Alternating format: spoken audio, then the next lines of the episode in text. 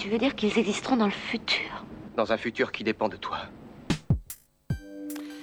Le cinéma a-t-il rendu les scientifiques cool? Aujourd'hui, pour la dernière émission de la saison sur Science pour tous, Radio Brume 90.7, nous nous posons la question de la présence des scientifiques au cinéma. Est-ce que ce sont des savants fous? Est-ce que ce sont des victimes d'infâmes puissances politiques ou industrielles? Est-ce que ce sont d'astucieux geeks qui se sortent de toutes les situations grâce à leur savoir? Est-ce que les choses ont changé? Bref, est-ce que le cinéma rend la science et les scientifiques plus sympas? C'est une émission un peu spéciale aujourd'hui, pas de chronique, euh, pas d'invités euh, chercheurs, mais la présence de deux éminents spécialistes. Euh, on accueille Raphaël Lorenzo. Bonjour. Bonjour Raphaël, merci d'être là. Alors pour ceux qui ne vous connaissent pas mais doivent être rares, vous êtes spécialiste de ciné, vous animez sur Radio Brume l'émission Super Grave. Oui, bon, euh, c'est très gentil. Hein. Je ne suis pas aussi, euh, ah, aussi expert que tout ça. Vous êtes le euh, spécialiste de l'émission au cinéma. Hein, c'est votre bon, rôle. Bah, c'est gentil. bah, je vais faire ce que je peux pour cette émission spéciale cinéma. Voilà. Et en face de vous, Alex Lena, que nos auditeurs connaissent, puisque c'est notre chroniqueur à Science. Il est chargé bah, de promouvoir et de faire vivre la culture scientifique à l'Université Claude Bernard Lyon. Salut à tous. Salut Alex. Et donc aujourd'hui, on va parler de ciné et exclusivement de ciné autour de cette question. Est-ce que les scientifiques sont plus cool au cinéma aujourd'hui qu'avant Et comment est-ce que le ciné parle de science? Raphaël, est-ce que vous avez un avis? Ben alors moi je pense surtout que ça a évolué avec euh, le temps. Euh, tu évoques euh, la figure du scientifique aujourd'hui qui est cool, c'est vrai, mais plus peut-être dans les séries, je pense, que dans les, euh, que dans les films. Dans les films, il y a peut-être moins de scientifiques euh, dans les films que dans les séries aussi. Ouais, et je pense qu'aujourd'hui, bizarrement, bah, c'est aussi lié avec euh, le phénomène geek qui prend de l'ampleur. Voilà, les geeks ont gagné, on peut dire aujourd'hui. Et c'est vrai que c'est quand même souvent connoté comédie, quand même, j'ai l'impression aujourd'hui. tu veux dire les scientifiques dans les séries? Ouais, je pense à The Big Bang Theory. Ah oui, oui, bien sûr. La série qui prédomine à l'heure actuelle, avec euh, des personnages tous plus loufoques les uns que les autres, mais qui arrivent assez bien à vulgariser des, des grands propos, je pense, aux scientifiques. Des théories scientifiques. Alex? Oui, euh, euh, peut-être que, peut-être que en, fait cette cette, cet accoquinage, cet accoquinement entre la science qui, est pas qui, qui, est très très vieux, on a des on a depuis très tôt avec notamment dès le, tu me corrigeras, des, années 10-20 avec Pain qui a, euh, qui a mis le cinéma à la disposition des, sciences. Peut-être que maintenant, la, la science est, étant plus commune, enfin, c'est, je pense, le pari des réalisateurs, euh, comme la science est plus commune, plus entendue par tous, elle est devenue un elle est de rentrer dans, le grand, dans la grande industrie du divertissement. C'est peut-être là aussi, c'est peut-être un lien avec le, fait que le scientifique, de fait, doit devenir quelqu'un de, de, sympathique, en définitive, même si ce n'est pas tout, le temps le cas. Parce qu'on a, on a l'impression quand même que les films euh, anciens, euh, bah, on pense à Metropolis, à Docteur Folamour, à des films comme ça, le scientifique, c'est le savant fou. Ou alors, c'est euh, c'est le l'habile expérimentateur, mais qui bosse pour une force occulte, quoi, un pouvoir politique, euh, un, industriel qui a des dessins maléfiques. Alors qu'aujourd'hui, c'est plus un espèce de MacGyver qui va sortir, euh, qui va, qui va trouver des solutions grâce à sa science. Mais c'est vrai que dès le début du cinéma, on peut dire que la science est là, puisque les, les frères Lumière euh, sont des scientifiques à la base. Euh, C'était quoi comme ils, avaient, ils, enfin, ils faisaient quoi? Ils étaient chimistes? Alors, à la, en fait, ils sont euh, complètement autodidactes à la base. Ils ont étudié à Lyon, à la Martinière, mais à 7, 8, 9, 10 ans, donc ils gagnent tous les prix en physique, en mathématiques, en chimie, etc. Et par la suite, ils inventent une première invention qui est la, la plaque photo instantanée. C'est la révolution à l'époque en photo, de manière complètement, encore une fois, autodidacte, voilà, mhm. vraiment euh, des, des, génies absolus quoi, dès le début. Et à partir de là, la famille devient euh, multimillionnaire et à partir de là, la, les frères Lumière vont développer plus de 200 inventions au ah, total, dont le, le, cinéma qui est quand même euh, la plus connue de toutes. Donc ils ont financé l'invention du cinéma avec ce qu'ils avaient fait comme argent avec leurs précédentes inventions. En photo, En fait, ils ont mis au point des systèmes chimiques justement pour faire apparaître la photo de manière instantanée. D'accord. Et le lien avec la science, il va même au-delà. On... D'ailleurs, j'en D'ailleurs, je, profite de à l'antenne pour euh, apporter cette in- in- info, c'est qu'on en train de- on pas un scoop, c'est peut-être un peu trop, mais euh, on, on prévoit pour, euh, 2010 pour l'automne de 2017 une expo euh, sur la radiologie en, Oui, c'est vrai la- pour la première euh, euh, lors de la pr- première guerre mondiale. Et les frères Lumière ont investi leur euh, pécule dans, dans cette euh, nouvelle science et l'ont emmené sur les lieux de, des conflits. Donc c'est eux qui ont équipé le- le- les, les fameux bus, les fameux camions, les voitures euh, radiologiques. Donc et on- ils étaient sur place. On pratiquait des radios des combattants blessés. C'était la première fois et c'est parmi eux, parmi ceux qui ont développé et qui ont permis le développement de ce type de, diagnostic. Bon, on est assez loin du, cinéma, mais c'est l'image, enfin aussi le regard qu'on porte, euh, ont participé énormément à, ce développement-là, et notamment sur Lyon, qui, devient pour le coup une des capitales mondiales. D'accord, donc il y, a- il y a derrière ce que vous dites l'idée que euh, finalement le cinéma est lié à la, à la technologie et d'une certaine manière à la science depuis ses débuts. Depuis le début, oui. Donc c'est pas illogique que le cinéma s'empare de la science comme sujet finalement, parce qu'on peut s'attendre à ce que les réalisateurs soient eux-mêmes. euh, Si on part vraiment du début avec euh, l'idée des Frères Lumière, c'est de mélanger trois choses l'art, la science et le business en fait. Et tous les metteurs en scène qui vont suivre, après il y a Georges Méliès par exemple, qui lui avait d'autres euh, destinées. des effets spéciaux. Les effets spéciaux, c'est Georges Méliès, voilà. Euh, des effets spéciaux euh, très basiques, hein, avec des cages, des contre-cages, etc. Bien avant, aujourd'hui, les, On- les fonds verts ou Ouais. la performance capture, par exemple. On peut citer le voyage dans la Lune, qui, a, quand 1902, même, voilà. qui a quand même marqué les imaginaires. D'ailleurs, je pense que même les gens qui l'ont pas vu ont en tête l'image. de la Lune avec, On la connaît, oui. avec un monocle et le train qui passe devant. euh, ouais. C'est dans l'inconscient collectif, voilà, ces images. Et lui, il avait vraiment l'idée de, de raconter quelque chose. Les Frères Lumière, c'était plus un témoignage, euh, voilà, comme on l'a évoqué avant, de, de témoigner de l'époque, voilà, les, les premiers moyens de transport, le train de la Ciotat, par exemple. La les- sortie d'usine. euh, Voilà, voilà le, le monde lyonnais d'abord et puis après le monde tout court. Et c'est vrai que d'autres cinéastes vont arriver, comme Méliès, qui vont voilà, euh, faire avancer le médium par la science. Voilà. En, fait, il y a le ci- cinéma. Enfin, il me semble qu'il y a, deux euh, à, inaugurer deux, euh, deux liens profondément ancrés maintenant euh, avec la science et la technologie. C'est que la technologie a servi au développement de la du- d'une pr- production esthétique et on, on- puis on l'a encore là maintenant avec les, films a- a- a- animés, mais aussi, et aussi le, il est aussi le sujet. Dans l'intrigue, il va euh, prendre de la science, des, thématiques, une esthétique particulière aussi. Donc il y a le, disons, pour, résumer, le cinéma est flanqué d'un côté d'un outil qui lui sert à avancer, à se fabriquer même, mais aussi la science a été l'objet, ouais. le, su- su- su- le sujet, l'objet de tous les dé- désirs, enfin d'une partie de, des, réalisa- des réalisateurs. Donc du- elle est complètement flanquée par Par- la science. Et du coup, est-ce qu'il y a un film qui fait référence comme le premier film de science-fiction?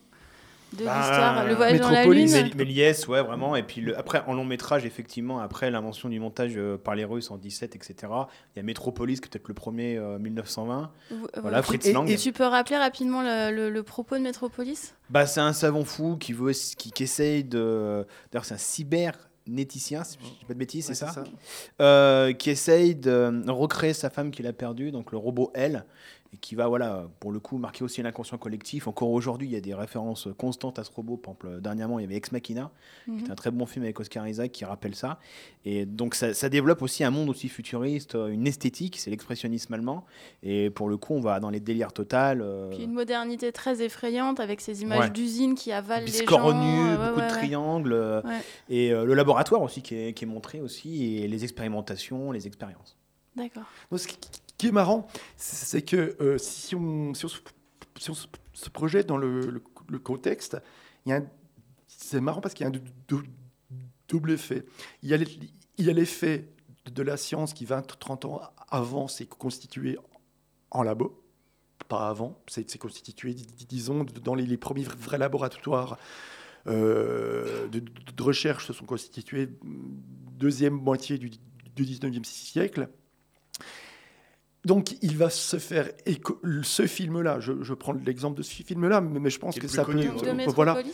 Euh, mais je, pense à l'époque. Hein, je pense que les autres aussi, si on regarde, on peut trouver aussi ce, lien. D'ailleurs, on retrouve la même chose qui est marrant dans le, dans le théâtre, théâtre de, tournant de, siècle.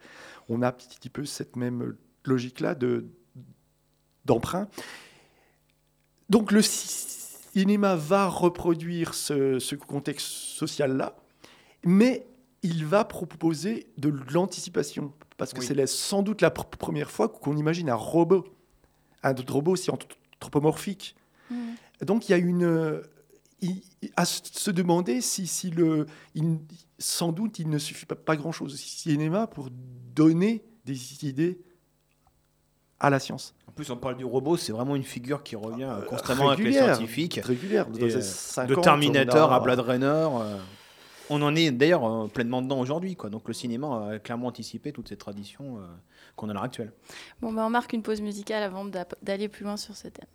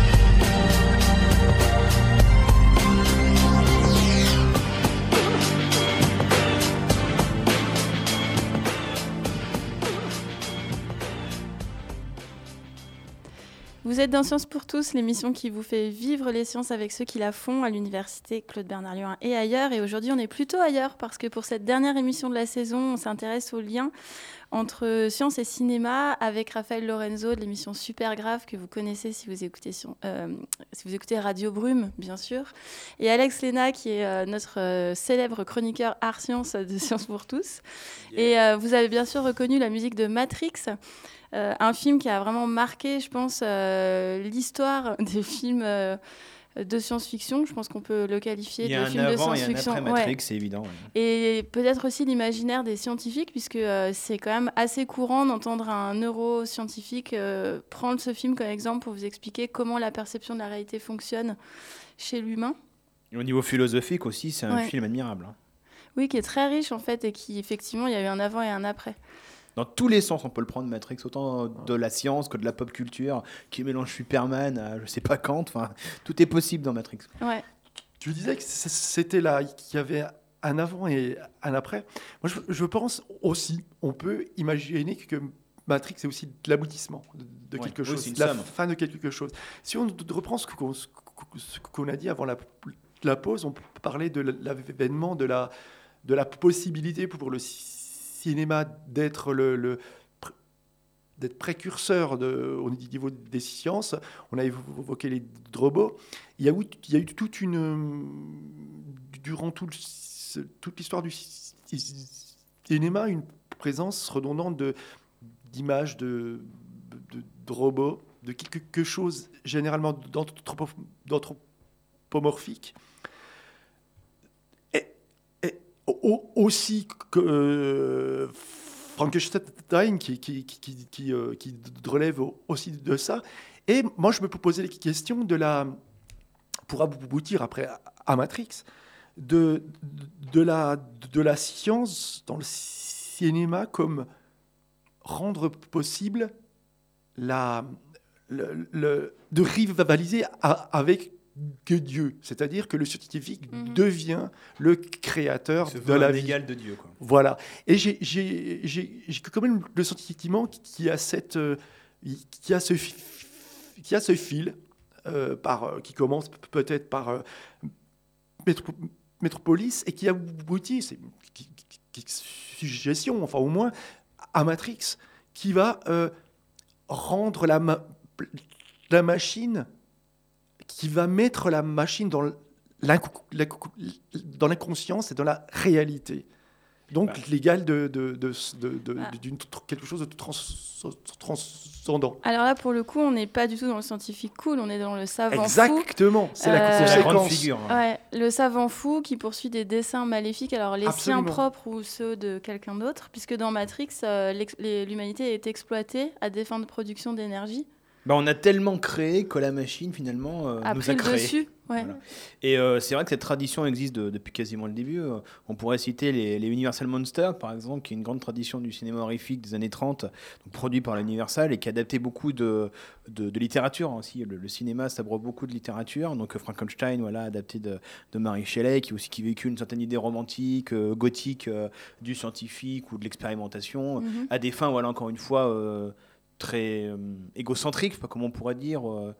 oui, très égoïste finalement. Voilà, très égoïste, voilà, exactement. Il est à son propre service. Voilà, et donc du coup, l'humain peut tomber euh, dans, dans, des dérives éthique, dans la folie par exemple, voilà, c'est l'homme invisible, Dr Jekyll et Mr Hyde, enfin toutes ces traditions-là. Et c'est vrai que ça va, je pense, euh, évoluer avec le temps. Il y a la Seconde Guerre mondiale aussi euh, qui est là, on se rappelle des camps, Dr Mengele, donc euh, la figure, je pense, prend, de l'ampleur dans les années 50 aussi avec mhm. le contexte de la guerre froide. Et puis la, montée du nucléaire aussi, c'est la grande époque du nucléaire, de la recherche et de l'industrialisation du nucléaire. Donc là, c'est toutes les séries B, voilà, encore une fois, c'est souvent l'horrifique, hein, le fantastique qui prend mm. la, Il y a Godzilla aussi, je sais pas si ça Oui, au Japon, bien sûr. Euh, c'est une... Fait très tôt quand même, à 54, 10 ans après. Mais disons que c'est euh, un objet culturel, euh, pour le coup, amusant parce qu'il est, il est vraiment mondialisé. Et il est, il est aussi dans cette idée-là, quoi, d'une science qui produit des monstres. Exactement, non, c'est ça. Et plus Godzilla est, est, plutôt vu du point de vue, enfin la créature est toujours du point de vue du, du bon finalement. C'est le créateur qui est toujours mal vu. C'est le, le créateur voilà, de Frankenstein, le baron Frankenstein. Et c'est pareil pour Godzilla. Godzilla, c'est la force de la nature face justement à la suprématie de l'homme. Mais n'empêche que la, la, l'objet créé, donc le, qui, qui peut, on peut faire a- a- analogiquement, on peut penser que c'est la- la- le résultat scientifique. Frankenstein n'est pas subi ça. Oui, il est malheureux. de Ouais. su- subit. Donc c'est pas la, c'est le la personnalité le de, du c'est c'est le scientifique donc pas la science qui est euh, qui Oui, est- c'est très personnalisé. euh. de voilà donc ça peut ça relativise aussi le, le grand méchant Bah, scienti- scientifique. Je pense à Peut-être, un hein. autre film où on montre euh, un scientifique comme étant un peu l'égal de Dieu, mais pour le coup d'une manière super euh, positive et cool. C'est Seul sur Mars, où finalement euh, il s'en sort en recréant une biosphère, en réussissant à faire pousser Mhm. euh, la vie euh, là où elle a jamais, où on n'aurait jamais pensé qu'elle. Il fabrique même de l'eau, ce qui est quand même assez dingue. Enfin, il est vraiment dans une situation. C'est- pour les gens qui l'ont pas vu. Non mais c'est on tend vers la comédie, encore une fois. Oui, et en plus sur un ton très humoristique et tout. Et donc là, c'est vraiment la toute-puissance, mais désinvolte, euh, sympa et cool. Il Ouais, est montré comme un héros. Puis- puis créer de, de- de l'eau, c'est, je ne sais plus très bien, mais je crois que c'est le deuxième ou le troisième jour de la création euh, Oui. par Dieu. Et donc, il y a, il y a quand même un vrai C'est un retournement. élément fondamental. D'aut- D'autant que Ridley Scott avait fait un film avant qui s'appelait Exodus, euh, Ouais, qui ouais. pour le coup très religieux, et il voulait démontrer scientifiquement l'effet de la Bible. Donc euh, ça rejoint. C'est-à-dire, c'est- tu peux. Mais il euh, voulait tout. Je suis pas un grand fan de, de Ridley Scott hein, depuis voilà Blade Runner et compagnie, mais euh, il, il veut tout rationaliser en fait. Ah, il Voilà. Blade il veut tout Runner, scient- personnellement, moi, Il je veut tout rendre scientifique. Ouais, puis- puis Blade Runner, c'est ce que ça peut être une belle illustration de ce qu'on disait avant Bien sûr. sur ces, ces, ces- ces humains très augmentés. Ouais. Qui Et peuvent là- remplacer l'humain Ouais, du tout coup. à fait. Mais c'est vrai que la, la figure euh, évolue. euh, les années 80 avec Reagan, euh, il y a plus une. Comment on pourrait dire le, le cinéma change aussi, voilà, un cinéma beaucoup plus euh, adolescent. Et, et la figure du scientifique apparaît plutôt comme cool pour le coup. Alors là, c'est Retour vers le futur, euh, c'est les SOS fantômes, voilà, c'est Peter McMahon, c'est les blagues. Et, et c'est vrai qu'on est dans une époque. Et, et le cinéma va, va progressivement moderniser euh, cette, euh, cette tendance-là jusqu'aux séries actuelles, je pense, qui sont les plus Mais grandes. Est-ce que ça veut dire que du coup, en tant que société, ça nous fait plus peur de nous dire qu'on peut créer tout ce qu'on veut Parce que c'est vrai que les films dont vous parlez, c'est des, des scientifiques euh, un peu démiurges, mais dont on présente les mauvais côtés, alors que finalement, traiter la même euh, histoire sous l'angle de la comédie, c'est possible. Mais est-ce que c'est, pour vous, c'est signe d'une évolution peut-être de, de mentalité? C'est justement peut-être que c'est parce que ce n'est plus dramatisé que on, on pense que ce n'est que c'est comme c'est du dans un cadre de divertissement et que le, on, peut- on peut imaginer que ce n'est pas Il y a une frontière. possible.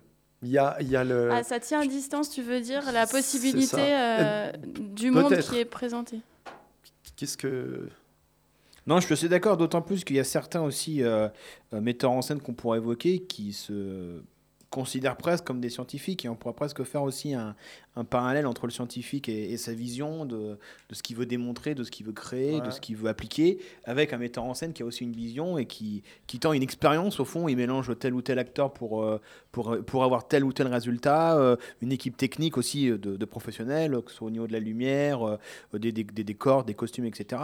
Donc je pense qu'on pourrait peut-être comparer les, les- les- les deux figures du réalisateur et du scientifique. Et il y a des fois des, des liens assez, assez troublants. Voilà, Euh, on parlait euh, en antenne ensemble de, de Stanley Kubrick, par exemple, euh, qui était un homme assez proche de la NASA. Il a utilisé des caméras spéciales qui étaient embarquées sur Mhm. euh, les, à l'époque les missions Apollo pour tourner euh, Barry Lyndon, qui n'a rien à voir avec la science, qui est un Mhm. film historique, etc. Ou bien aujourd'hui euh, James Cameron, euh, qui est une figure un peu d'aventurier, euh, qui a inventé des, des caméras une caméra fusion notamment pour, euh, pour la 3D, qui a développé les nouveaux outils, euh, voilà, l'IMAX, euh, Qu'est-ce la que performance tu veux capture. dire euh, quand tu dis il a inventé une caméra? Il, il a ingénieur, en fait, il a une base d'ingénieur avant d'être metteur en scène. Il a beaucoup d'ailleurs morflé avant d'être metteur en scène, il a fait pas mal de petits boulots. Donc c'est aussi un homme du pop, c'est un homme qui, euh, qui met dans le cambouis, quoi, j'ai envie de dire. Mhm. Et, avec son frère qui est aussi ingénieur, ils ont carrément créé des nouvelles caméras qui permettent aujourd'hui de tourner vraiment tout ce qu'on veut, notamment au niveau de la 3D. D'accord. Et même des, aussi des sous-marins aussi pour des expéditions sous-marines. Ça, c'est... le, dis- disons que le film de, de- de- de- le film de, de 2001, c'est l'exemple de la, de, la, de la plus grande proximité entre des théories scientifiques. Enfin, pour l'époque, hein, parce qu'après, il y a des films plus...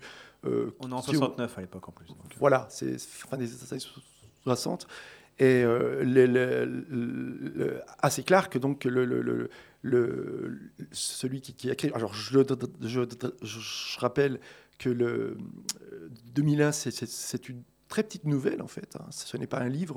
Le livre a paru après.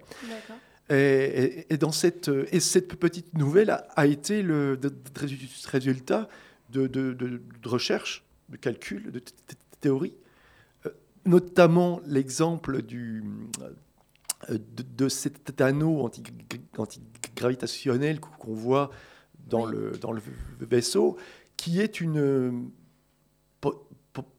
qui a un potentiel de réalité. D'ailleurs, il y a des labos qui, qui- essaient de le de le De l'appliquer. de, de l'appliquer. Théoriquement, ça marche.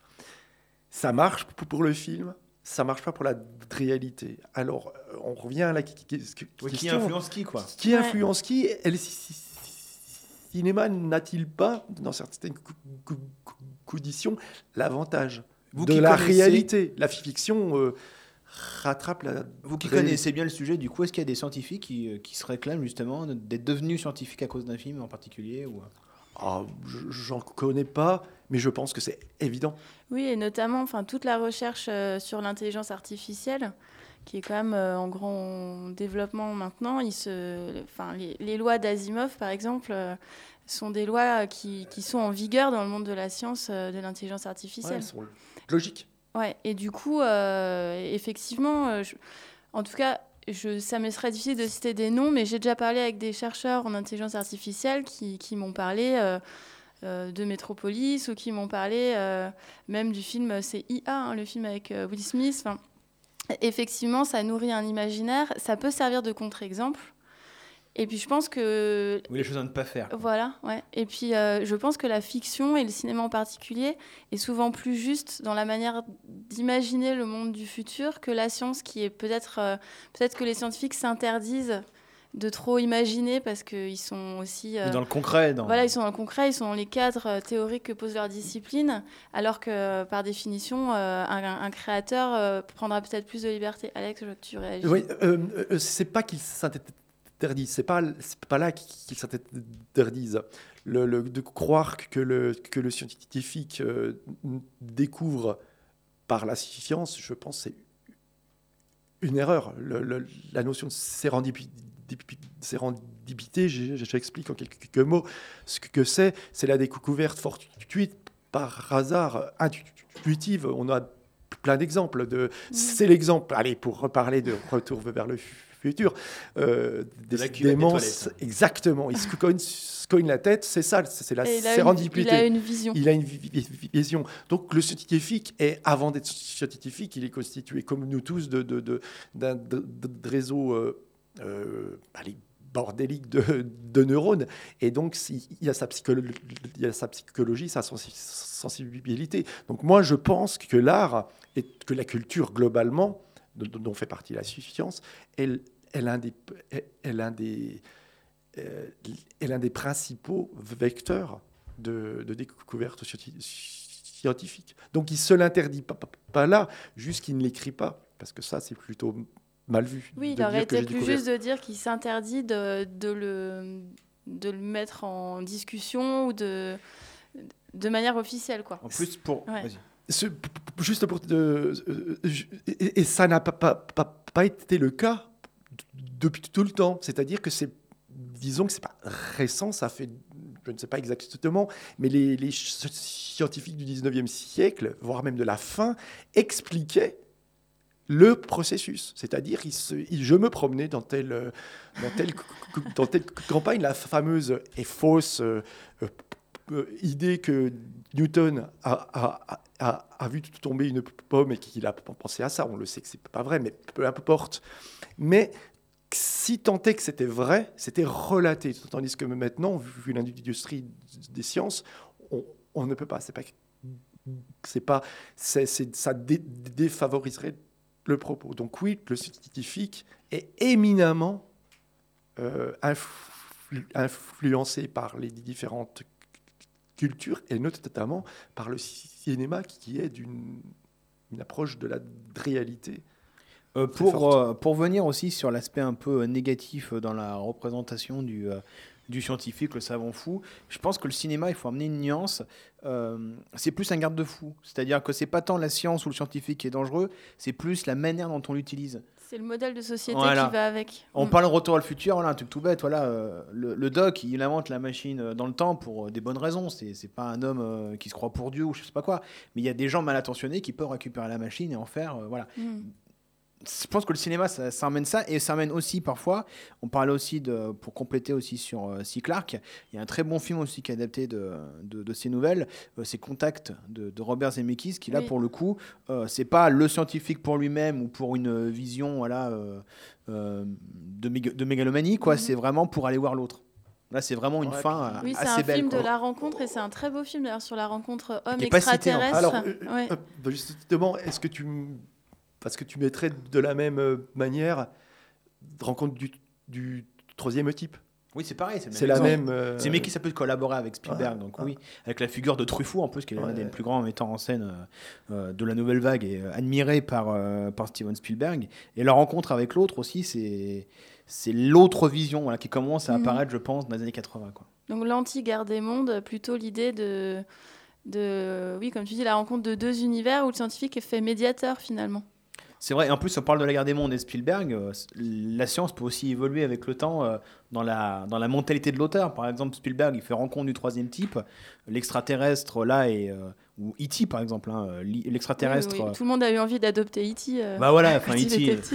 D'ailleurs, je, je sais pas de bêtises, je crois E.T. s'est inspiré des traits de Einstein Ah, c'est euh, vrai pour la tête de E.T. euh, Carlo Rambaldi, le créateur de la C'est drôle ça. de l'extraterrestre, pour un, un visage très sage, mais un très enfantin. Einstein. Ouais. Et c'est vrai que le metteur en scène Spielberg, euh, il nous fait trois films de- de- d'extraterrestres, donc Rencontre du troisième type et E.T. qui sont optimistes, on va dire. L'autre est généreux, amène euh, un ailleurs, enfin ça ouvre des possibilités euh, géniales. Et il nous fait, après le 11 septembre, il nous fait la guerre des Oui, mondes de Wells. j'allais dire, ouais. Et donc là, l'autre maintenant est vu d'une manière euh, complètement différente.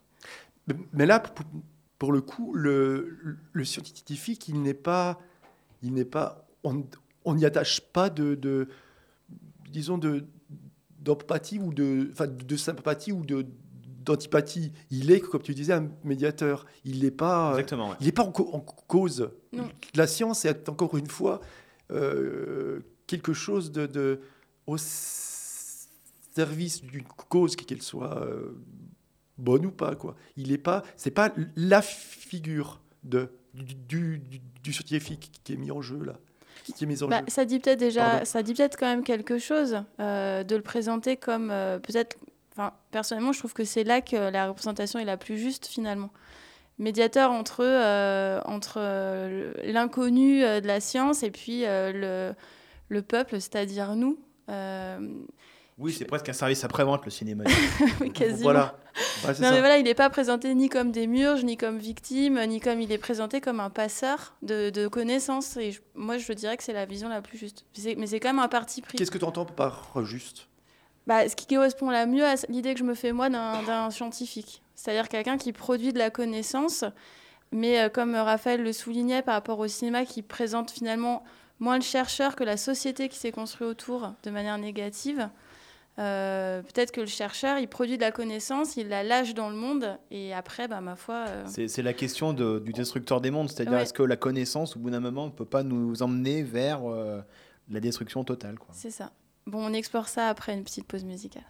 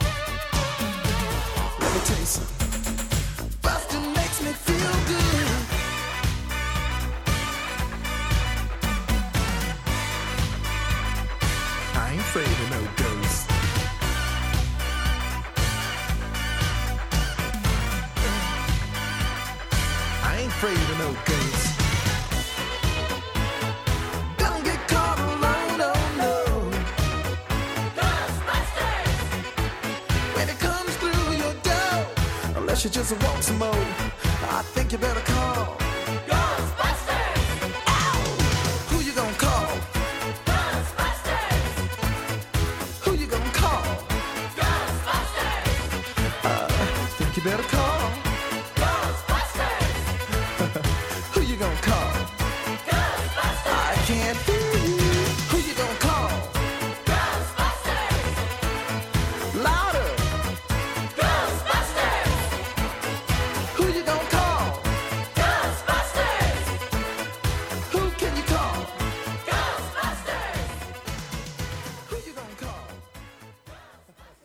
Vous êtes de retour dans Science pour tous sur Radio Brume 90.7 pour notre euh, dernière émission de la saison consacrée au lien entre science et cinéma. Et vous avez bien sûr reconnu la musique de SOS Fantôme qui ressort euh, dans très peu de temps. Et En qui, août. En août, merci Raphaël. Et qui est peut-être euh, lui aussi un film avec un avant et un après. Mais en tout cas, un film, je trouve, qui marque bien la transition. Euh, Il y a un peu de tout hein, au niveau euh, du personnage du scientifique dans ce film. Il y a le savant fou, euh, le cynique, le cerveau théoricien qui finit par obtenir de la reconnaissance qu'il mérite après avoir sauvé le monde. Enfin, on a vraiment plein, de, plein de choses sur les liens entre, entre science et ciné dans ce film. Et encore une fois, aussi vecteur d'une certaine pensée de l'époque, puisqu'on est dans le dans l'époque réganienne, voilà, euh, on croit qu'à quoi les films de Stallone ou Schwarzy euh, qui évoquent ça, mais non, en fait, même dans un film aussi mainstream que SOS Fantôme, il y a ça. C'est des, des scientifiques euh, qui sont rejetés par la, la cause scientifique, qui sont financés d'ailleurs publiquement. Au début du film, il y a une vanne là-dessus, et, ils vont du coup vers le privé, et c'est là où ils explosent littéralement. Ils se font eux-mêmes, et c'est une équipe effectivement voilà, composée de, de Bill Morrell cynique, de Dan Aykroyd qui a créé le scénario, qui croit vraiment, qui a un cœur pur, quoi, et, et une tête, on va dire, très geek. euh, Un voilà. cer- Oui, on, on se rappelle tous de sa coupe euh, ébouriffée, Voilà. de ses grosses lunettes. Je pense que ça vient vraiment de là, moi. euh, Toute cette tradition vient des SOS fantômes et euh, des films de Spielberg, voilà, les Retours à le futur, l'aventure intérieure aussi, euh, le, le Joe Dent qui reprenait le, le voyage fantastique de Fleischer. Donc euh, c'est l'époque, voilà. Ça change, c'est cool, années 80, fluo, on s'amuse. Donc, bien qu'il y euh, la guerre, quoi. Donc ça veut dire qu'on quitte les labos gouvernementaux gris et tristes où on fait des trucs que personne ne comprend et on devient un héros populaire. C'est l'aventurier. Ouais. On peut peut-être parler de, de- de libéralisation. Tu n'as pas parlé de- d'ère réganienne. Euh, Est-ce qu'on n'est pas dans une espèce de, li- de libérasi- libéralisation de la, de la figure du, du scientifique, quel qu'il soit? Oui, parce est- qu'il y a Indiana Jones aussi à peu près à la même époque où lui, il est carrément, il, il roule pour son propre compte. euh, Bah là, c'est vrai que. euh, c'est un peu le mercenaire, euh, le en- scientifique mercenaire, quoi. En préparant l'émission, on se disait que c'est vrai que selon les sciences, il n'y a pas la même représentation. Et c'est vrai qu'un personnage comme Indiana Jones, qui est plus dans, dans des sciences humaines, comme on disait euh, Mhm. précédemment, voilà, euh, ça véhicule autre chose, c'est-à-dire euh, l'histoire, l'ar- l'archéologie, euh, ça emmène à l'aventure, au romantisme, à l'épique, à l'épopée. D'emblée, il y a l'histoire. Le, le- le- disons que la discipline, la discipline qui est utilisée, qui, véhicule le propos, c'est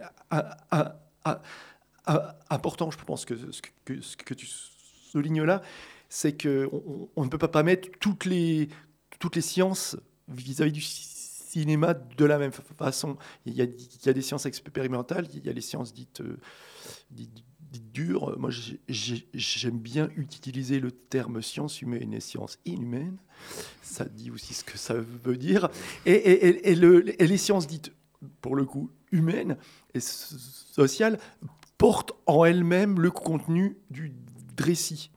Euh, on n'a pas besoin d'explications archéologiques ou de méthodes d'archéologie pour que euh, l'aventure Le public se comprend fasse. à la base, de toute façon. Vous- Il Donc comprend voilà. les clichés en plus. Pourtant, il y a effectivement derrière toutes des, des méthodes, des, des- des protocoles qui, qui existent.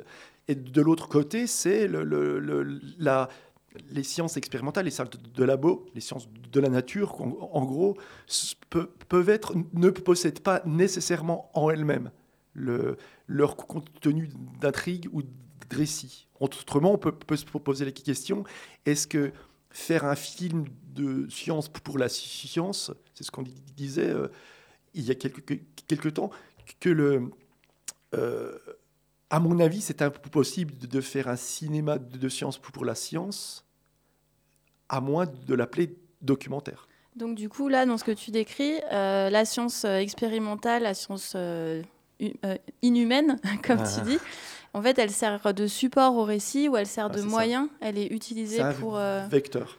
pour créer une ambiance, etc. Mais elle n'est pas en soi le... le- le- Pour répondre à des problèmes, c- catastrophes, on a l'exemple de que euh, moi qui suis assez en- en- enclin là, bah, qui, qui, disons de bo- bonne base en, en climato-géologie, le, le film de euh, le jour d'après, hein, c'est ça? Oui. Oui, de Roland Emmerich. Donc est, est assez et c'est l'exemple Alors, je, rappelle... le, euh.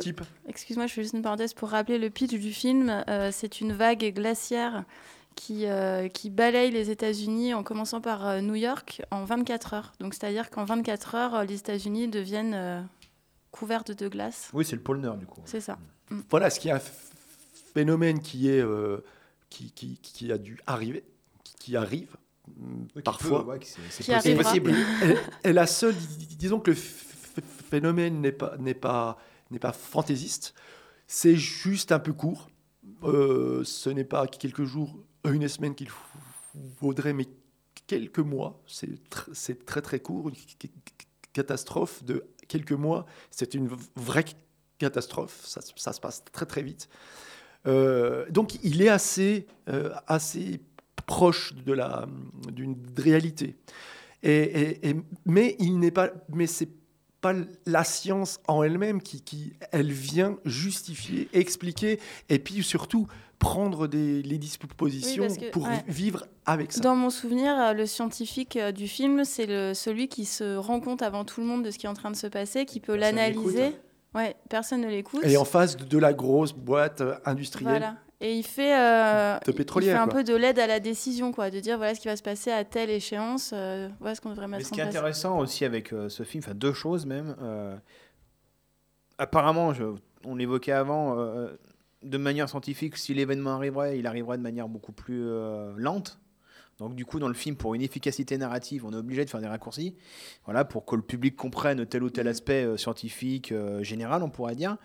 Et d'un autre côté, euh, c'est l'une de mes visions. Moi, je pense que pour toucher le public justement euh, à toutes ces questions, voilà, euh, je sais pas, par exemple environnementales, euh, éthiques, peu importe, hein, euh, par rapport au sujet du film, ça passe souvent quand même par le cinéma de genre.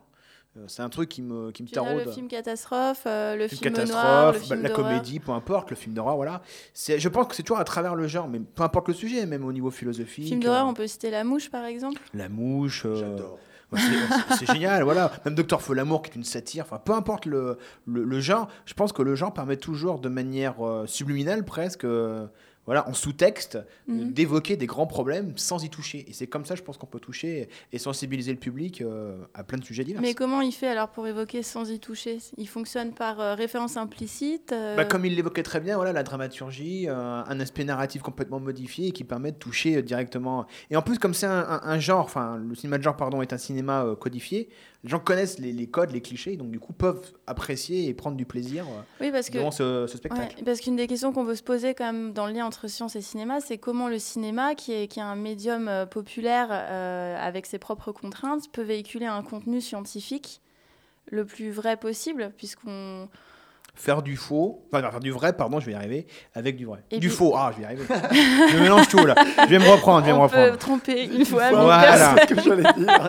Mais Pas mille fois. Le cinéma, c'est faire du vrai avec du faux, voilà. D'accord.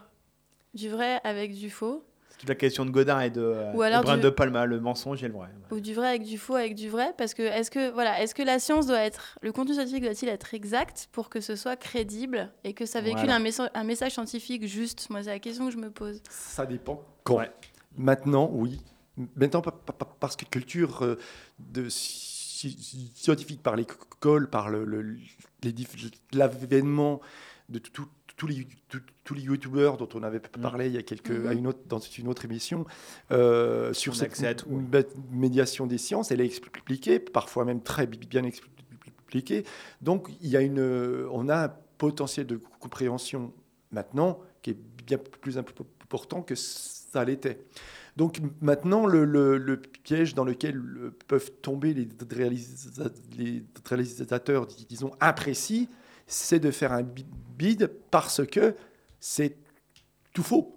Mais du coup, enfin, c'est intéressant ce que tu dis parce que du coup, euh, la manière dont on va évaluer la qualité d'un film va se déplacer de la qualité euh, narrative, Esthétique. esthétique et émotionnelle à est-ce que c'est juste ou pas scientifiquement Alors, pour moi, c'est dramatique parce que se pose la question de la, de ce que, de ce, de, de, de, de, de- de- de la, du cinéma pro- proprement dit. On, on est, on, on est, on- on- on- si on veut aller très loin dans cette perspective-là, est-ce que le cinéma devient euh, pédagogique ou, bien euh, il y a une nature de, du contenu qui, change Euh, et, et- moi, ça, me pose des, des, pro- des problèmes de, de, de, viser juste d'une certaine authenticité de connaissances scientifiques.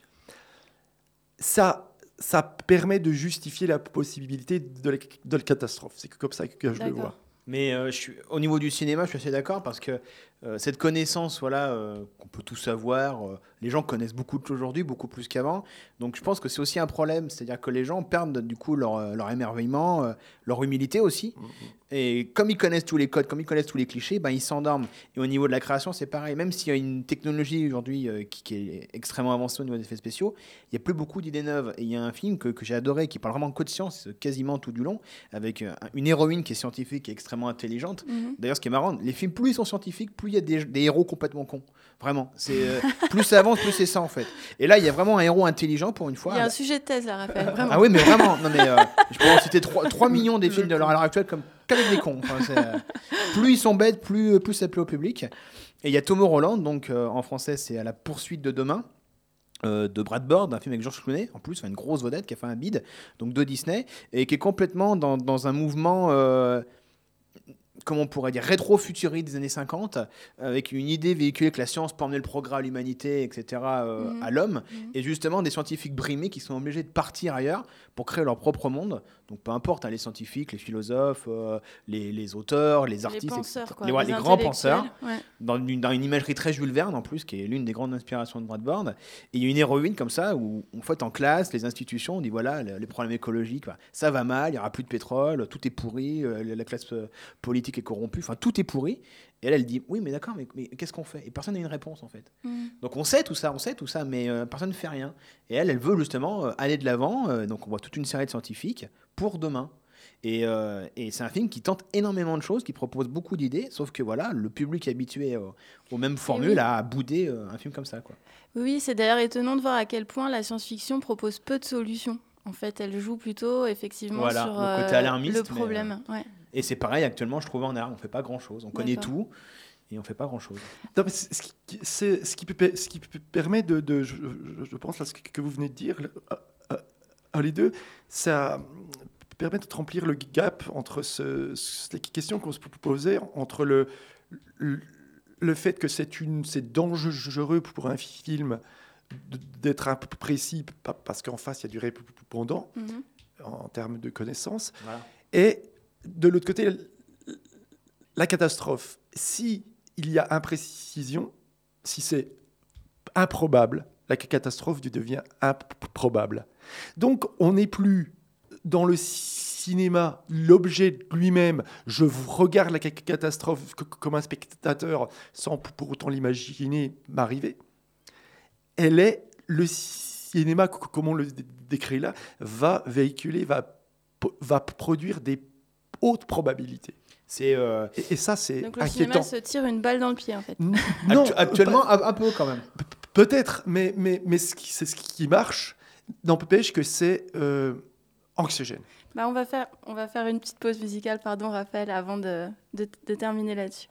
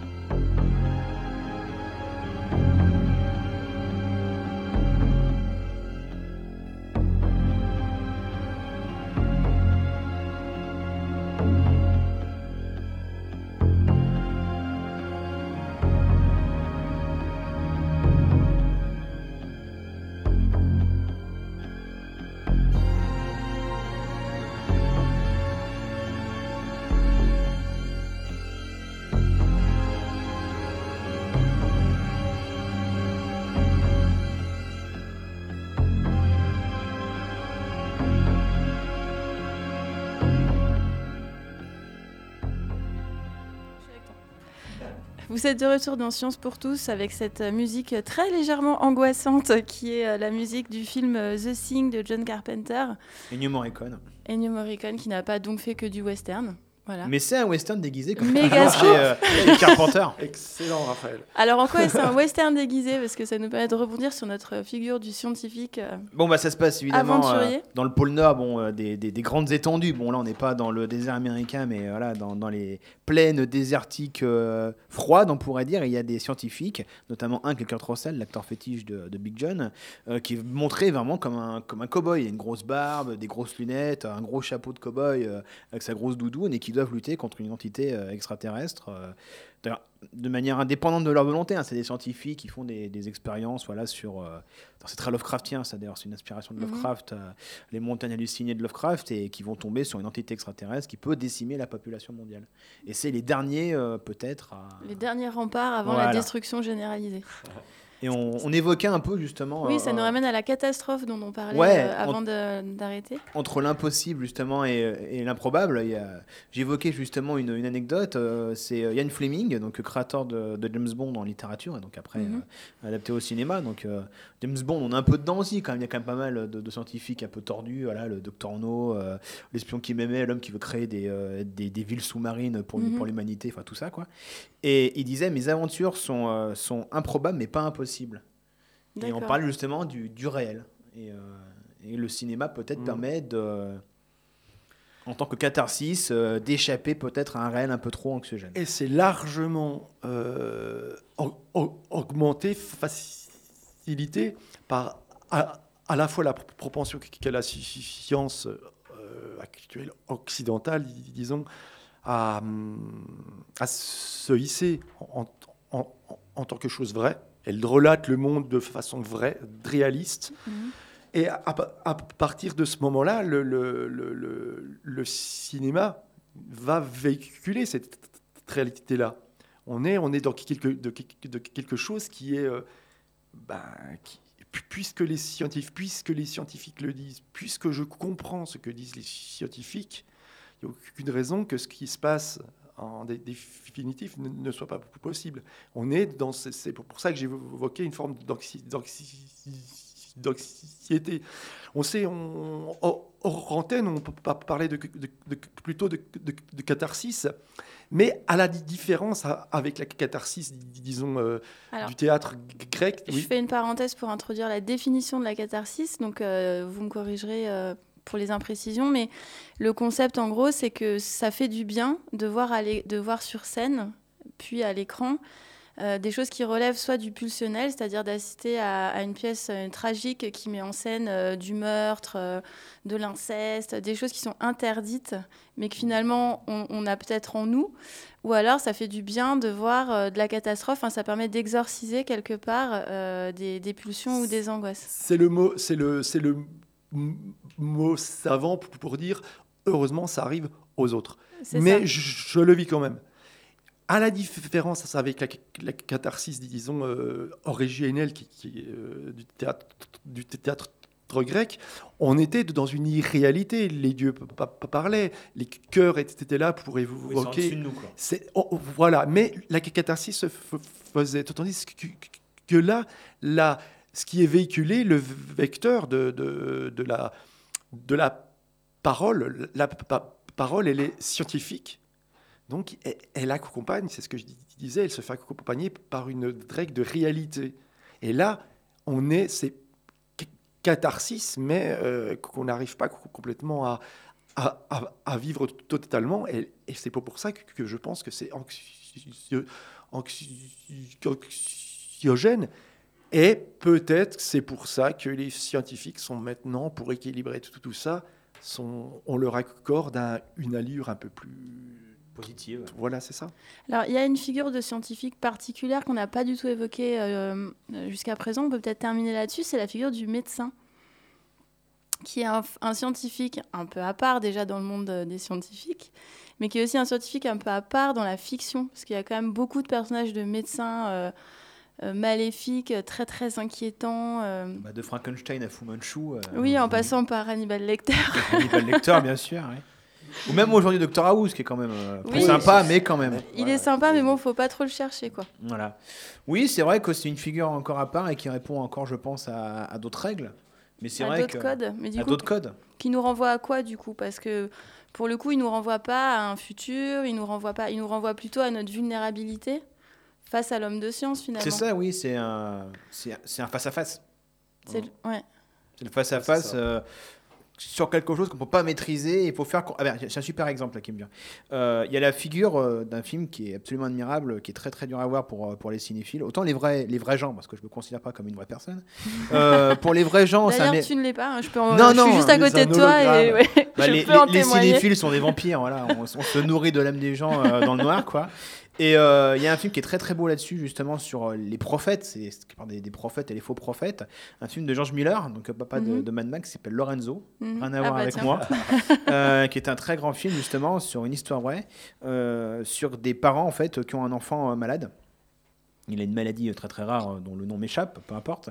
Et il y a un docteur, donc Peter Ustinov, qui est l'expert éminent mondial euh, de cette maladie.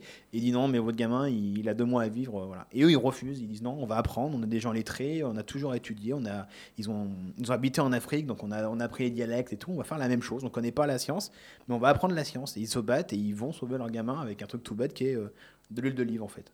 De l'huile d'olive. Et c'est une histoire vraie, et voilà, et donc euh, ça arrive aussi que euh, il y a la figure de l'autodidacte aussi euh, face au savoir et euh, qui se bat. Et euh, cette idée de créer son propre miracle aussi, euh, qui, qui a un thème petit très euh, George Miller d'ailleurs, mais c'est une parenthèse. voilà. D'accord. Moi, je, moi, je pense que, que le médecin, euh, je ne suis pas fait la, la réflexion, et peut-être ce- cette fi- figure du, du- du scientifique euh, entre le, le- en, en termes d'esthétique, on peut parler de, de- de s- de- des sciences euh, hu- hu- humaines et sociales qui possèdent l'intrigue même, dans la science même, il y a l'intrigue, il y a le récit.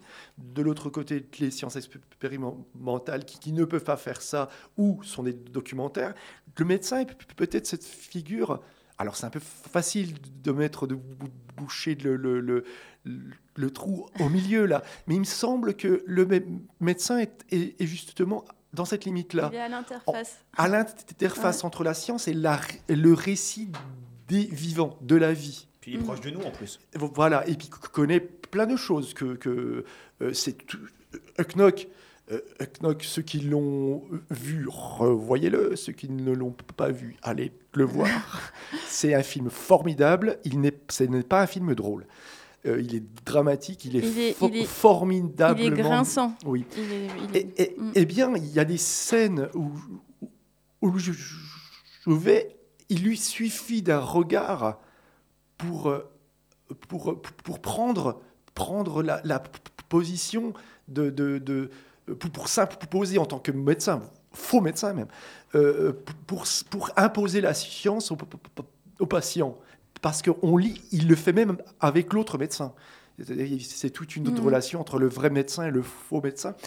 Et et il y a un moment, il fait croire au, vrai médecin, par juste par un regard et quelques mots, qu'il est malade. Il l'est sans doute pas. Et c'est cette relation-là de, de, de, pertinence de discours, d'imposition, de, conviction, qui fait que le médecin a, en plus de la, de la, du pouvoir de la réalité par la science, a ce pouvoir de l'inti- l'intimité.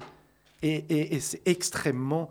euh, Je, je ne sais pas si on peut se, se voir un rôle dans un film de médecin euh, sympa- symp- sympathique. Non, il sera forcément ambigu. Voilà, parce qu'il a, il a la possibilité de la mort aussi. Il connaît la Il vie. est mort. Ouais. C'est un peu comme la figure aussi euh, différente du flic aussi. C'est, il a le droit de donner Oui, la mort, il a le droit d'avoir un- effectivement, ouais. le flingue, Ouais. mais nous on n'a pas le droit de le faire. Voilà, c'est ça. Il ouais. a, C'est ça le, aussi, il a le monopole de la violence légitime. Voilà. Ouais, Ouais. Le médecin, c'est vrai qu'il est un peu dans cette euh, position aussi. Bon, bah avant qu'on se quitte, parce que c'est déjà l'heure, est-ce que vous avez un mot de la fin? Un film à conseiller, euh, une petite synthèse à proposer, quelque chose comme ça? Un film qui proposer une synthèse ou. euh, Ouais, ou juste vous, un film que vous aimez bien, qui est pas très connu, euh, qu'on pourrait. Il y en pour- il y en aurait 3000, mais euh, il y a deux films peut-être qui, qui mêlent aussi des figures de scientifiques, euh, les figures du cynisme, tout ça, euh, et aussi qui ont eu des réceptions critiques un peu, un peu difficiles et qui ont aussi fait avancer le médium cinématographique. Bah, c'est Jurassic Park Ah ouais. ouais. de, de Steven Spielberg, justement sur la génétique, sur l'éthique, etc., sur la nature aussi qui est plus forte que l'homme, cette humilité, et dernièrement Pacific Rim aussi de, de Guillermo del Toro, qui est pas un film complètement débile malgré ce qu'on peut croire. C'est pas que des robots géants contre des monstres géants et qui raconte beaucoup de choses sur le petit et, euh, et le grand, quoi, sur le micro et le macro, et ça pose énormément de questions. euh, il y a aussi la figure du scientifique cool. Il y a deux scientifiques qui se battent dans le film d'ailleurs, le cool et le moins cool. quoi. Donc, euh, voilà, donc c'est deux films que voilà qui, qui sont assez similaires au fond et que, que j'aime beaucoup et qui sont extrêmement euh, pop. Merci Raphaël. Et, euh, euh, moi, je n'aurais pas de, de, de, de film particulier, même si on évoquait, si on évoquait le, le, le, le, le- le grand film de Ridley Scott, euh, Blade Runner, euh, que, que, je trouve qui, qui fait le tour d'une question encore vive. Euh, il y en aurait des dizaines d'autres, mais c'est pas tellement ça que je, je voudrais dire. C'est euh, c'est juste de, de regarder. Le, le cinéma doit rester une fiction. Euh, même si la réalité qui est véhiculée par des pro- propos euh, justifiés, dé- démontrés, il faut que ça reste Mm. une, une fiction. Le, le regard do- doit être, doit être, dis- doit être distancié. Ne, ne pas co- confondre le- les deux dimensions d'un- écran, Mm. même, même si on cultive tous les procédés qui, qui- qui rendent cette réalité encore plus proche par le son, par la L'immersion 3D. totale. Mm. C'est un, je pense que c'est une, c'est évidemment un piège, mais ça nous, ça nous rapporte rien.